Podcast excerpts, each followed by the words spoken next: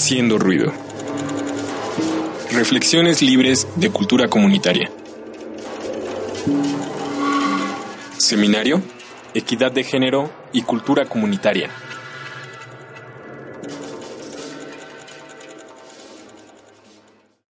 Hola, buenas tardes. Estamos aquí en el RULE, Comunidad de Saberes. Les doy la bienvenida a esta serie de entrevistas que se tratan de los seminarios abiertos organizados por Cuenca para todas las personas interesadas en cultura comunitaria.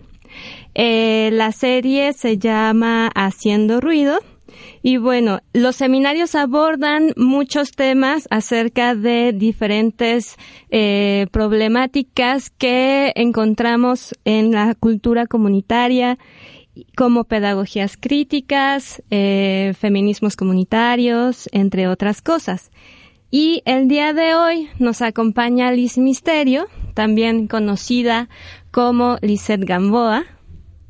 Estamos muy contentos de que estés aquí. Hola, Mota, ¿qué tal?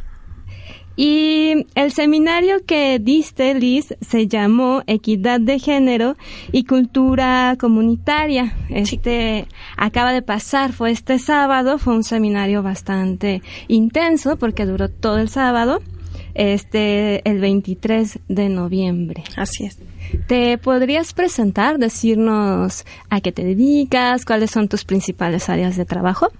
Claro, bueno, pues eh, yo soy mejor conocida como Liz Misterio, soy artista, feminista, eh, soy editora eh, especializada en arte y género y justo me, me he especializado en trabajar con temas relativos a las relaciones interpersonales y el género.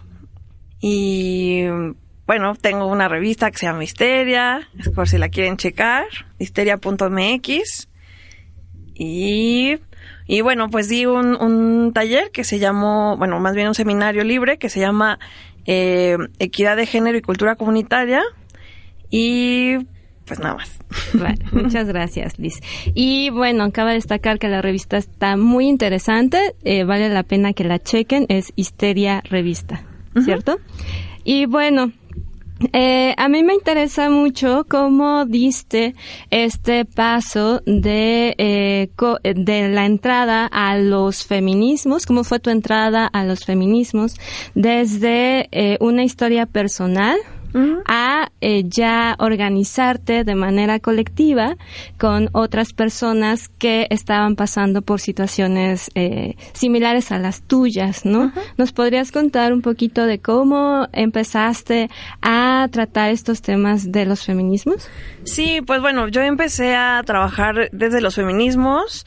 Eh, bueno, antes de que supiera que eso era lo que, lo que estaba haciendo, ya sentía ciertas eh, inequidades, ¿no? En mis relaciones interpersonales cotidianas, eh, por ejemplo, que se le daba preferencia a los varones en ciertas actividades profesionales o académicas, eh, en mi familia incluso, ¿no? O sea, me daba cuenta que había ciertas, ciertos estándares, ¿no? Ciertas cosas que se esperaba que yo hiciera porque era mujer y que no se les pedían a los hombres. Entonces, bueno, desde ahí empecé a trabajar en mi obra artística y ya después me di cuenta que eh, había otras personas que estaban trabajando lo mismo. O sea, aunque en el arte no era muy evidente que, había estas eh, preocupaciones, eh, sí había grupos, ¿no? Grupos de, sobre todo de mujeres, ¿no? Pero también de otras personas disidentes del género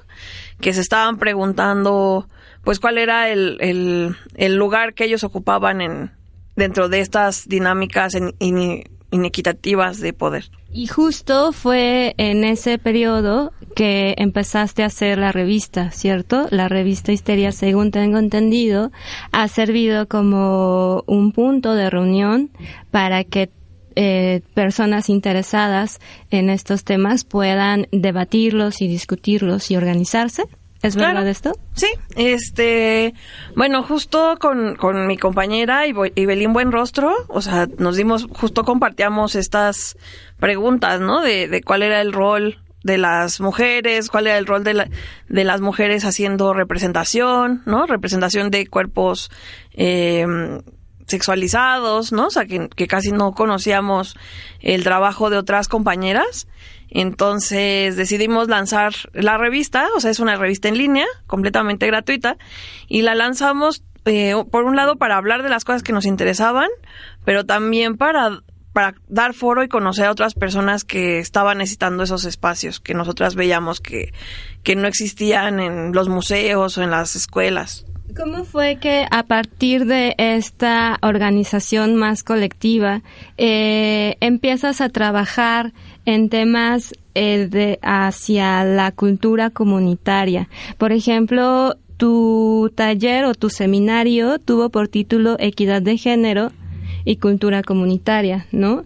Eh, ¿Cómo es, ese salto de eh, trabajar en colectivo a ya plantear el tema de los feminismos dentro de lo que es la cultura comunitaria?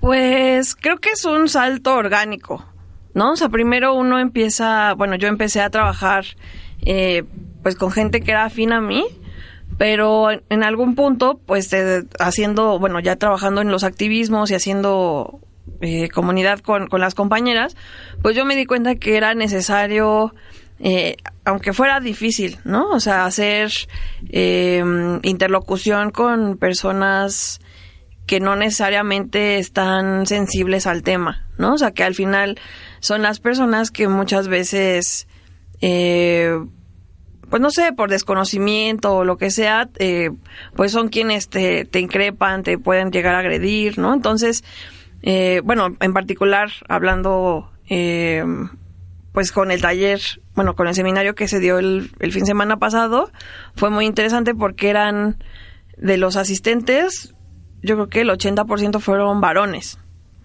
¿no? Entonces, varones heterosexuales. Entonces, eh, creo que es muy valioso estar abriendo estos espacios porque eh, como que no hay muchos otros lugares en donde se pueda hablar de manera eh, tranquila, ¿no? O sea, tomarnos el tiempo de resolver dudas, de a lo mejor, eh, pues ciertos momentos o, o, temas que generan fricción, pues poderlos ir trabajando en conjunto, ¿no? Entonces creo que eh, pues, bueno, desde mi posición, o sea, como, como persona que se ha dedicado a, la comunicación desde el arte y desde, bueno, desde tener una plataforma, eh, pues es bien importante poder, pues sí, incidir, ¿no? O sea, que los discursos no se queden solo en, como en la endogamia discursiva, sino que puedan salir de, de nosotras, o sea, que de alguna manera ya nos comprendemos más o menos, eh, y comunicarle a las otras personas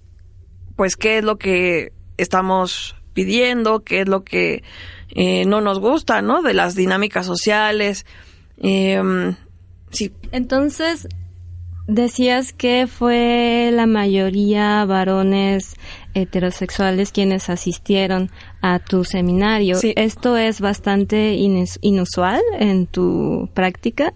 O sea, tienes varios años dando talleres, seminarios y es y la mayoría de tu público siempre han sido este mujeres o personas que no se identifican con lo binario, ¿cierto? Así es, sí, o sea, en, en todos los años que llevo trabajando talleres, claro que eh, eh, otros talleres pues son más enfocados a la producción artística, ¿no? Entonces es como, bueno, performance, enfocado al cuerpo.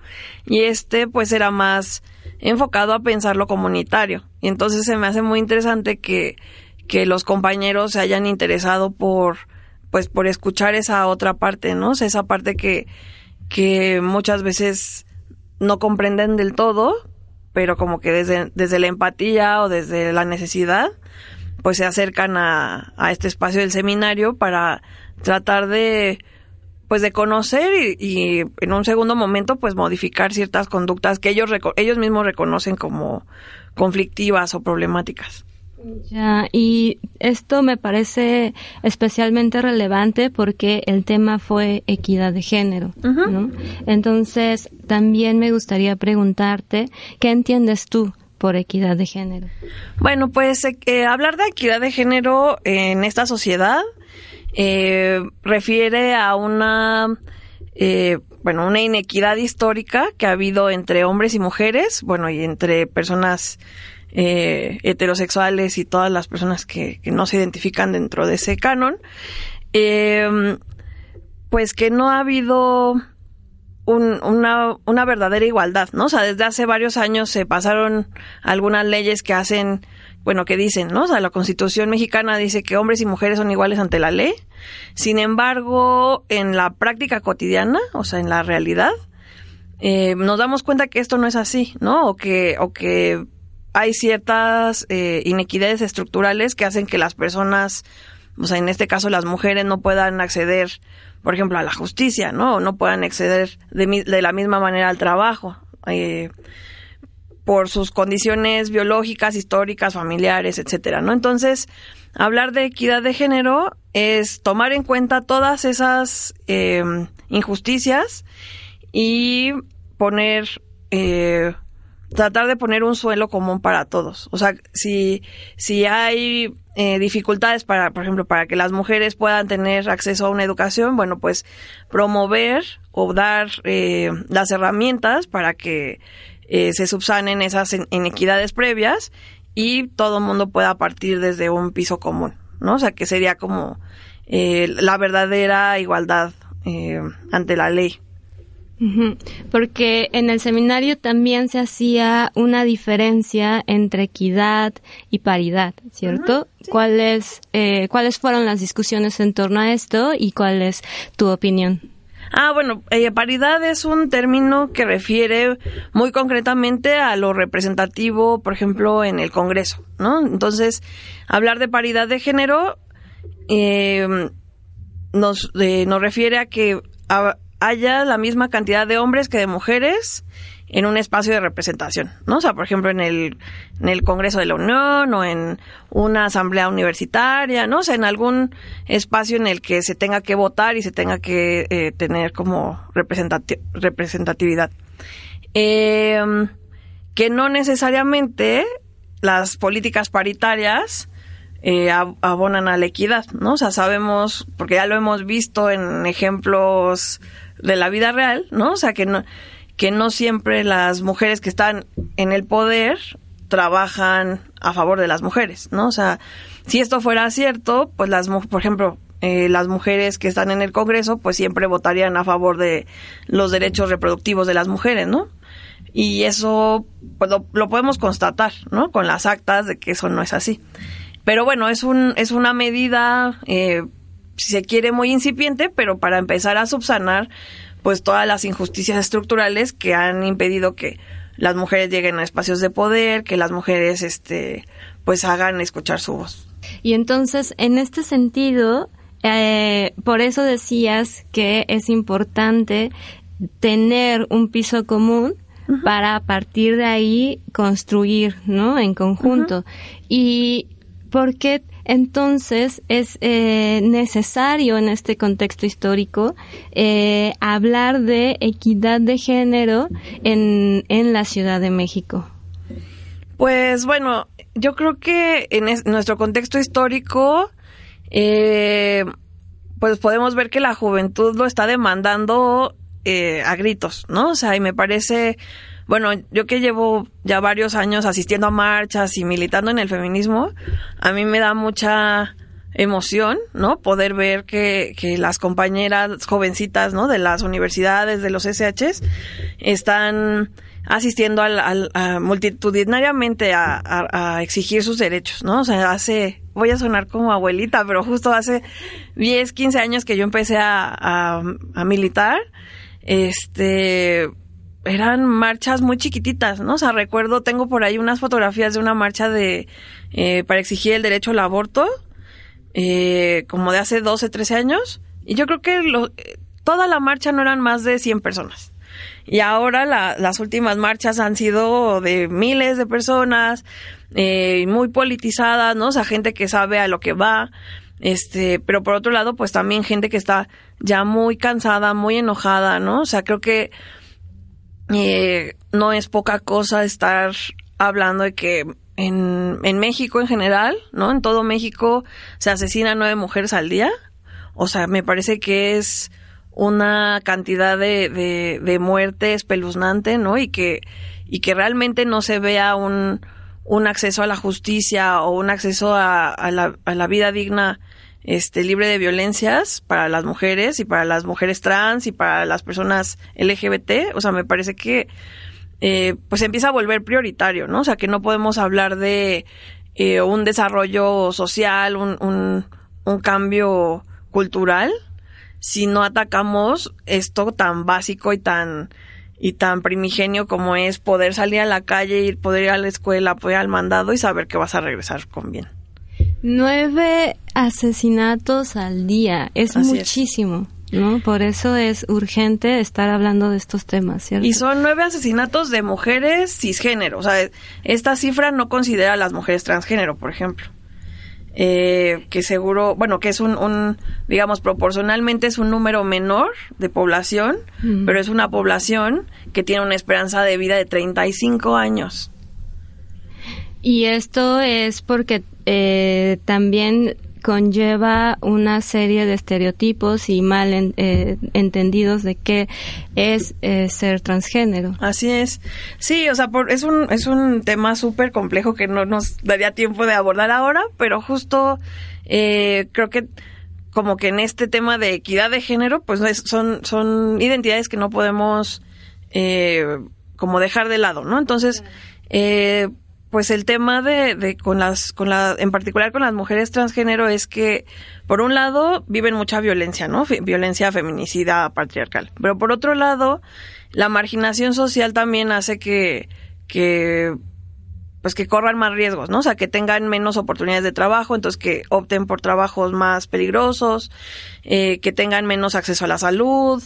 O sea, es como todo un paquete de, de opresión muy fuerte al que se enfrentan estas personas. Y tener en cuenta esto, este paquete de opresiones tiene que ver con eh, la equidad de género. Así es. Entender en qué posición de la estructura de poder estás. Así es. Dependiendo de tu raza, de, de tu identificación de género, este, de tu edad.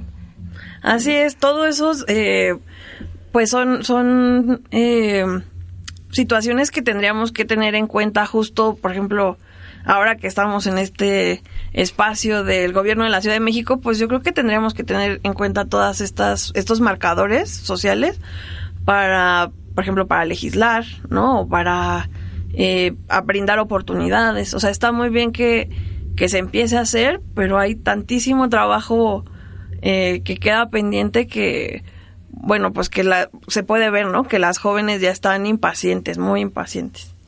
Sí, y aunque en la Ciudad de México, como dices, se han hecho avances, toda- todavía falta mucho por hacer. Y acabas de decir un, un término que no sé qué tanto se conoce y que me gustaría que quedara claro, que es cisgénero. Ah, que ¿Nos podrías explicar un poquito de qué se trata esto? Bueno, cisgénero es este un un digamos un apellido a la palabra mujer, ¿no? O sea, como que normalmente cuando hablamos de mujeres estamos en, en el discurso coloquial, eh, estamos hablando de, personas eh, que nacieron con útero, vagina, ¿no? O sea, que tienen ciertos este, caracteres sexuales. Eh, sin embargo, bueno, en una política de inclusión de género, pues estamos, y, o sea, como considerando también dentro de la categoría mujeres a las mujeres trans, entonces decimos, bueno, vamos a hacer un, una diferenciación y para saber exactamente de qué mujeres estamos hablando, ¿no? O sea, como para no eh, obviar las situaciones de unas y de otras. Entonces decimos mujeres cisgénero para referirnos a las mujeres que han eh, sido asignadas como mujeres al nacer, o sea, por sus características corporales, y mujeres transgénero a las mujeres que fueron asignadas de una manera dif- diferente al nacer, pero que ellas se reconocen como mujeres. Ah, muy bien. Esto es un pequeño corte comercial, aclarando más los Sí. términos, pero eh, creo que es relevante entender todos estos matices del lenguaje porque al final de cuentas en este momento se está dando un giro eh, tanto a nivel local como a nivel nacional hacia la cultura comunitaria, ¿no? Hacia la promoción de la cultura comunitaria. Y estos temas obviamente deben de estar dentro de la agenda de cultura comunitaria. Y ahí, por ahí quiero meter mi otra pregunta, que es justo eh, cuál es la, la relación entre la equidad de género con los procesos de cultura comunitaria. Pues yo creo que es importante porque muchas veces eh, las dinámicas sociales eh, aprendidas, ¿no? Que tenemos de toda la vida, eh, asignan ciertos roles y ciertos lugares a las mujeres, ¿no? Entonces, socialmente las mujeres, por ejemplo, son quienes tienen que cuidar a los otros, o sea, no solo a los hijos, sino al esposo, a los papás, o sea, si, pensamos en las organizaciones comunitarias, muchas veces las mujeres son las que llevan este, las minutas de las asambleas, las que están al pendiente de que se desarrollen, pues no sé, todo lo que se tiene que desarrollar en, en los grupos. Eh, sin embargo, los, los lugares de poder los tienen los hombres, los lugares de reconocimiento, ¿no? O sea, como los papeles más importantes socialmente. Y los más visibles. Los más visibles, eh, los mejor pagados, ¿no? O sea, como que todas, eh, sí, como que ciertos, ciertos lugares privilegiados históricamente se le han dado a los varones, ¿no? O sea, hasta, hasta el día de hoy. Entonces, eh, me parece importante hablar de equidad de género en este contexto como para, para hacernos conscientes de que no tenemos que reproducir estas dinámicas, ¿no? O sea que si queremos eh, ver transformaciones sociales de fondo, tenemos que ver la manera de darle la vuelta a esto, ¿no? O sea, eh, dando, dando espacios, eh, pues, más, más importantes a las mujeres, escuchando sus voces, escuchando sus narrativas, eh, hay algunas, o sea, muchas cosas en la cultura comunitaria pueden ser eh, parejas, ¿no? Para, para hombres y mujeres, pero hay cosas que, que pueden ser muy específicas, ¿no? De, la narrativa y las vidas de las mujeres y me parece que es muy importante y muy valioso eh, como darles un, un, un espacio de visibilidad mayor para que se puedan ser valoradas y puedan ser aprendidas por el resto de la comunidad. Y también eh, fomentar un poco de sensibilidad ante la diversidad y las diferencias, ¿no? Así es. Sí, y bueno, también eh, escuchando lo que sucedió durante tu seminario, eh, hubo una discusión que hablaba acerca de los espacios separatistas y hubo eh, comentarios eh, de algunos compañeros diciendo que no estaban de acuerdo y otros diciendo que sí era una posición que era respetable. Eh, y me gustaría que nos contaras un poquito más de lo que se habló de ese tema de los espacios separatistas y cuál es tu opinión de, de ese tema. Sí.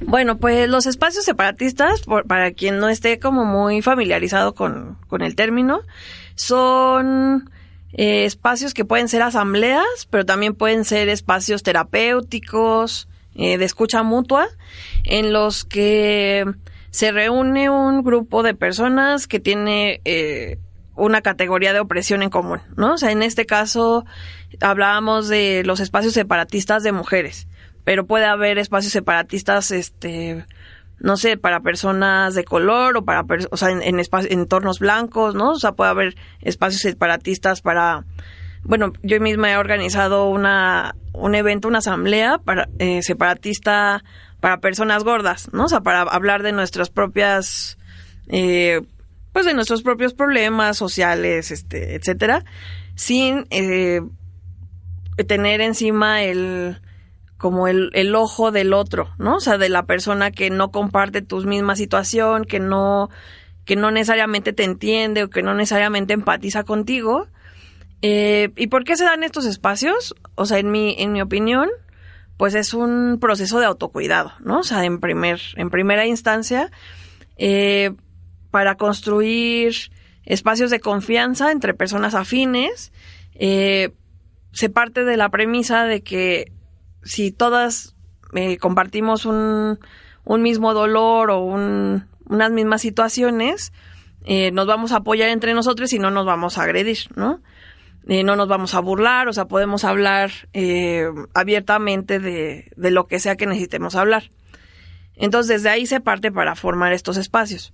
Bueno, y la otra cosa también es que dicen muchas compañeras, en, eh, en particular en, entornos escolares, universitarios y así, que dicen, bueno, ¿y por qué vamos a estar educando a los compañeros, no? ¿Por qué vamos a estar, este, o sea, en vez de estar entre nosotras hablando de nuestras cosas, de las cosas que no, no, o sea, no solo queremos hablar de ellos, sino que, pues, literalmente se nos va la vida en, en poder solventar estas situaciones que estamos abordando en las asambleas, o sea, de autocuidado, de, de, autoestima, de un montón de cosas que son bien importantes que se abordan en esas asambleas. Eh, pues el, el, que haya personas que no son de nuestro grupo, ¿no? Pues les tenemos que estar explicando, los tenemos que estar contextualizando todo el tiempo. Y eso pues nos, nos resta a nosotros y nada nos garantiza que los compañeros ni siquiera lo vayan a entender, ¿no? O sea, porque también creo que muchas compañeras que hemos estado en este tipo de espacios mixtos, o sea, como que tratando de hacer acuerdos, eh, nos damos cuenta de que los compañeros no son nada empáticos, ¿no? O sea, que como son situaciones que no les atraviesan por el cuerpo, que no, que no están dentro de su experiencia cotidiana de vida, pues las toman como asuntos menores, como cosas que no importan, ¿no? Y eso realmente, pues, pues duele mucho, ¿no? O sea, hiere bastante a las compañeras. Entonces, eh, yo estoy como muy de acuerdo en que estos espacios tienen que existir. Sin embargo, eh, sí creo que, bueno, y, y comentábamos que, que, en entornos educativos se ha dado mucho como la polémica, ¿no? De, de los varones que a fuerza quieren entrar, ¿no? Que a fuerza quieren escuchar, que a fuerza quieren estar. O sea, como, pero ni siquiera, o sea, como en un tono medio agresivo incluso, ¿no? O sea, que dices, ¿cómo, cómo me estás diciendo que quieres ser aliado y no sé qué, si de entrada cuando te estoy diciendo que no puedes pasar, me estás agrediendo. O sea, como que las compañeras también dicen es que nos parece que esta, este a fuerza querer estar tiene más que ver con un no perder el protagonismo que con realmente querer eh, ser empáticos y, y, compartir con nosotras, ¿no? Entonces hablamos de eso y justo decía uno de los compañeros, bueno, ¿y qué pasa? O sea, pero entonces ustedes están en las asambleas, hablan entre ustedes, este, hacen sus grupos de autosanación y como que eh, hablan de sus, de sus violencias eh, particulares, pero nosotros entonces no nos enteramos, ¿no? No nos enteramos de que esto les duele o esto les molesta o esto no está bien, ¿no? O sea, porque eso pues tampoco es, son cosas que estén súper resueltas, o sea, realmente al partir de hablar unas compañeras con otras, pues lo vamos como verbalizando y haciendo consciente. Entonces yo les decía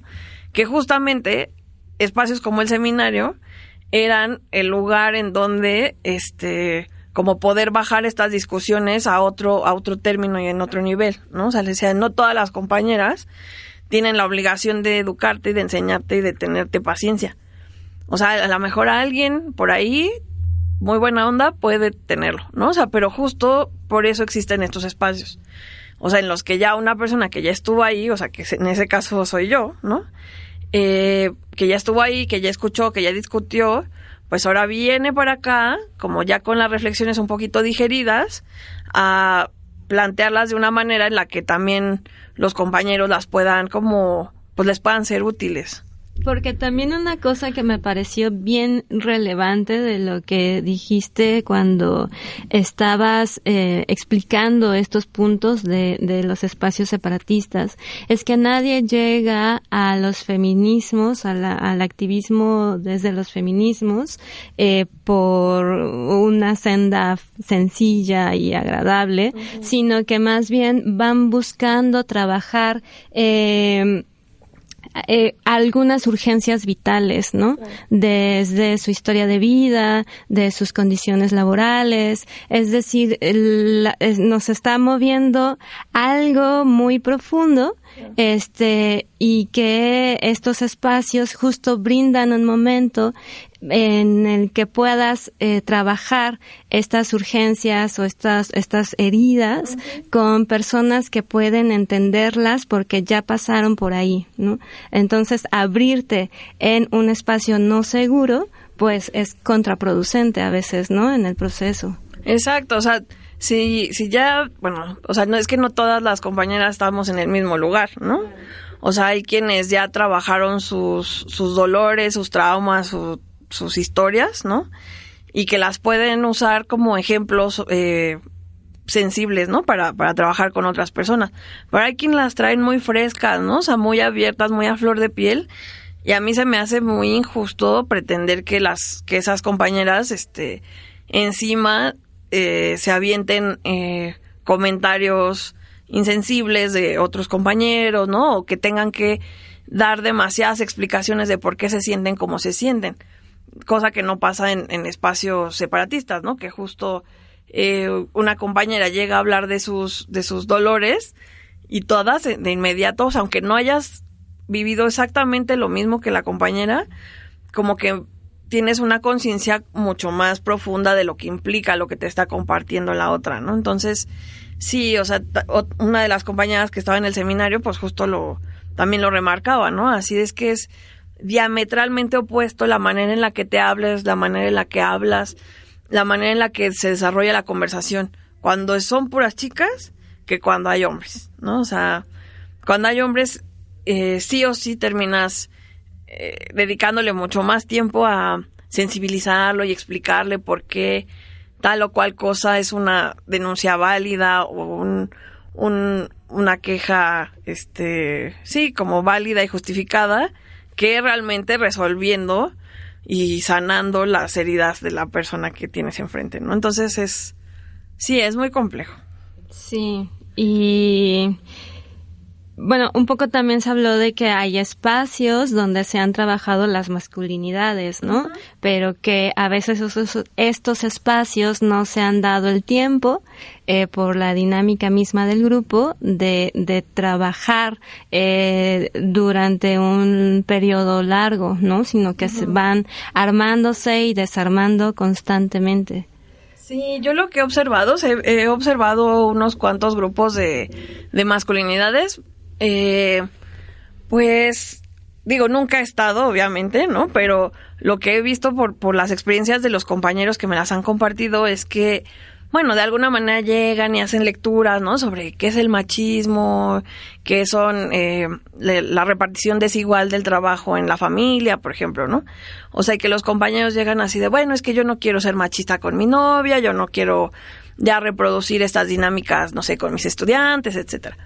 Pero como no son situaciones de vida, o sea, en las que, sí, de, de, de vida o muerte, ¿no? Casi, casi, este, sino es más en un, o sea, los compañeros acuden más en un sentido de, bueno, pues quiero ser buena onda y, y, y de construirme.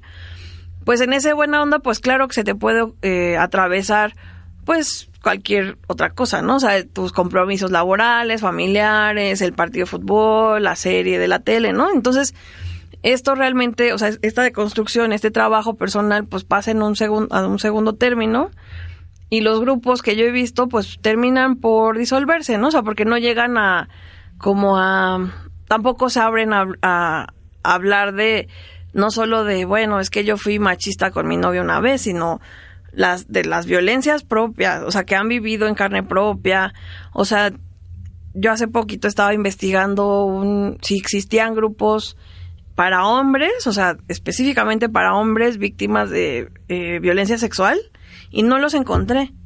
O sea, seguro que por ahí existe alguno. O sea, si existe alguno, por favor, échenme un... Sí, échenme un, un, mensajito, ¿no? O sea, porque realmente lo estuve buscando con personas que trabajan en grupos o sea, de ese tipo, pero para mujeres, y les preguntaba así, oye, ¿no sabes uno? No sé qué. Y nada, nada, nada. Nunca lo encontré. Y entonces decía, no es posible que no haya hombres que hayan vivido esto. O sea, sobre todo que sabemos, eh, pues que eso no es cierto, ¿no? O sea, que la realidad no es esa. Entonces yo pensaba, bueno, entonces ¿dónde están estos hombres? ¿No? O sea, ¿dónde están trabajando esos traumas, esas violencias, esos dolores? O sea, porque evidentemente no se lo están contando a sus compañeros, ¿no? A sus amigos, no lo están hablando con nadie. Entonces, ¿en dónde están canalizando esta frustración, ¿no? O sea, estos, este, estos traumas. Este, y entonces, bueno, eso ya a mí me hace pensar, claro, por, por ahí, pues va saliendo la masculinidad tóxica que se le llama, ¿no? O sea, como estas eh, manifestaciones de hipermasculinidad, pero que rayan en lo ridículo y en lo superviolento, ¿no? Entonces, o sea, no digo que, que, que necesariamente eh, el, el, el, el, no trabajar tus traumas te lleve a ser violento, pero un poco, pues nos está hablando de un, de un caldo de cultivo para que esto se dé muy fácilmente.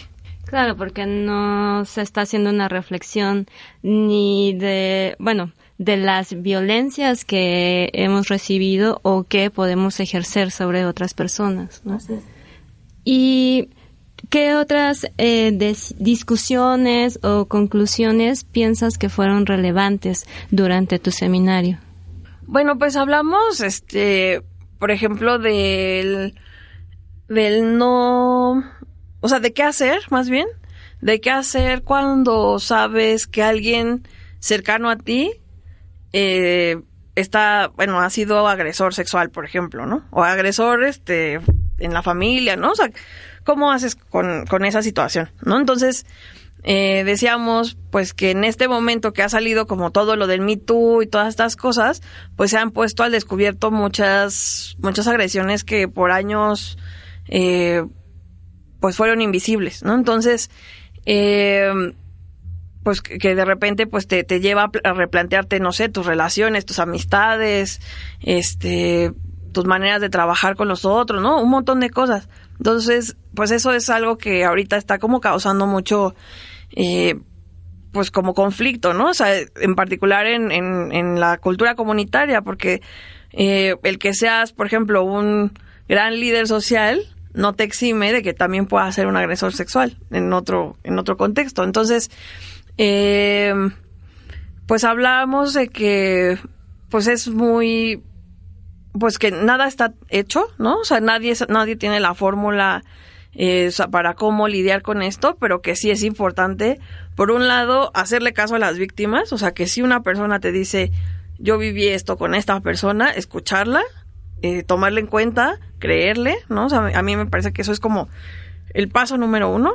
Y el paso número dos es como hacer algo, ¿no? O sea, pues ya cada grupo, cada persona, cada, cada situación, como tendrá que ir viendo qué es lo que tiene que hacer, ¿no? También en relación con el nivel de las violencias. O sea, todas las violencias son graves, pero hay algunas que son, o sea, no es lo mismo un feminicida, un violador que, pues alguien, no sé, que te tomó una foto. O sea, es malo, pero hay grados, ¿no? Entonces, este, eh, pues hablábamos que, es importante que si, por ejemplo, si en tu colectivo, ¿no? O sea, en tu núcleo cercano pasa algo y es un grupo público, no sé, tu compañía de teatro, algo así, pues mínimamente hacer un comunicado, ¿no? O sea, un posicionamiento, mínimamente. O sea, ya cada quien decidirá si expulsa al agresor, lo, lo, lo, lleva a terapia o, o, qué hace con él, ¿no? Lo suspende, o sea, eso ya dependerá de cada quien.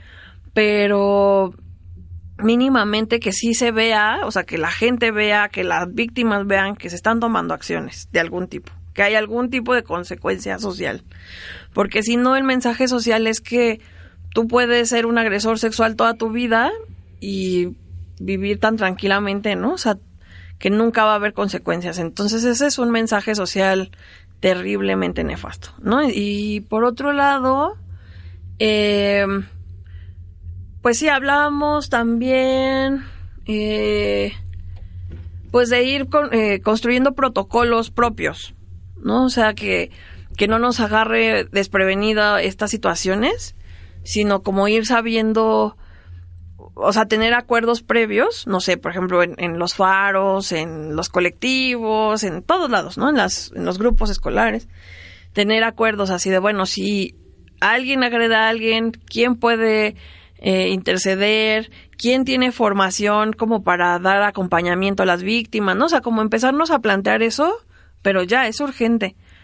Y recuerdo como que en algún eh, momento en por el Facebook, en algún en alguna plataforma así, estuvo circulando justo una especie de decálogo de cómo identificar a un agresor dentro de tu colectivo o colectiva, ¿no?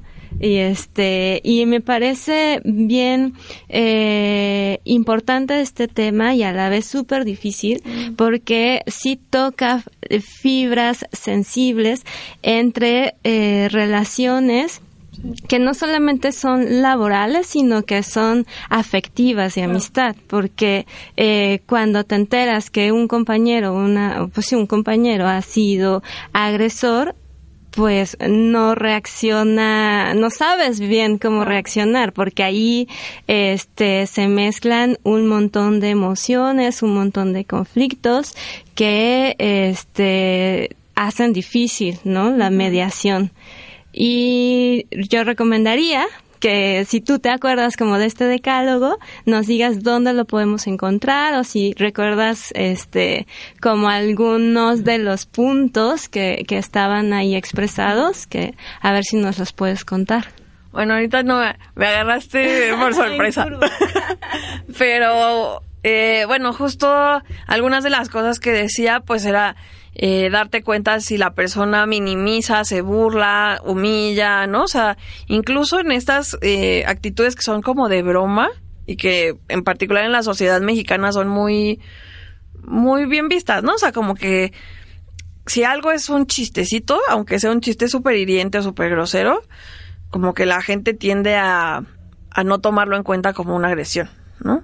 Entonces, pues justo la gente que agrede, casi siempre agrede, eh, sirviéndose del humor como herramienta, ¿no? Entonces, bueno, esa era una, o sea, de que haga este tipo de cosas desde estos lugares ligeros, pero también eh, una persona que pueda estar haciendo eh, poniendo como, como en segundo plano los, las, las opiniones de las mujeres, por ejemplo, ¿no? O sea, que, que consistentemente siempre encuentra la manera de, de no tomar en cuenta a las chavas, de, de callarlas o de eh, ponerlas en, situación de subordinación a, a él, ¿no? Entonces ese es también un, un foco rojo, o sea, siempre que te das cuenta que un hombre consistente, o sea, no es como que, bueno, una persona una vez tuvo muchas subalternas mujeres, sino que siempre trabaja con puras mujeres, pero como subalternas, nunca como iguales, pues ese es un, un foquito, ¿no? Este, ¿qué más? Ya no me acuerdo qué más. Bueno, pero ya son tres puntos que hay que considerar y, y sobre todo eh, como abrir nuestra percepción a ver si los encontramos en nuestras relaciones, ¿no? Porque muchas veces no nos damos cuenta, lo tenemos tan naturalizado que ya no nos damos cuenta de las violencias que nos atraviesan o que incluso podremos ejercer ante otras personas. Y Muchas gracias, Liz. Estuvo muy rica la conversación. Y este fue el seminario Equidad de Género y Cultura Comunitaria con Liz Misterio desde la cabina del Rule Comunidad de Saberes. Gracias. Gracias. Haciendo ruido. Es una producción que permite la escucha y la reflexión de los conocimientos compartidos durante el primer ciclo de seminarios libres de cultura comunitaria. Organizado por Cuenca, el Centro de Formación Continua Comunitaria, con sede en el RULE, Comunidad de Saberes.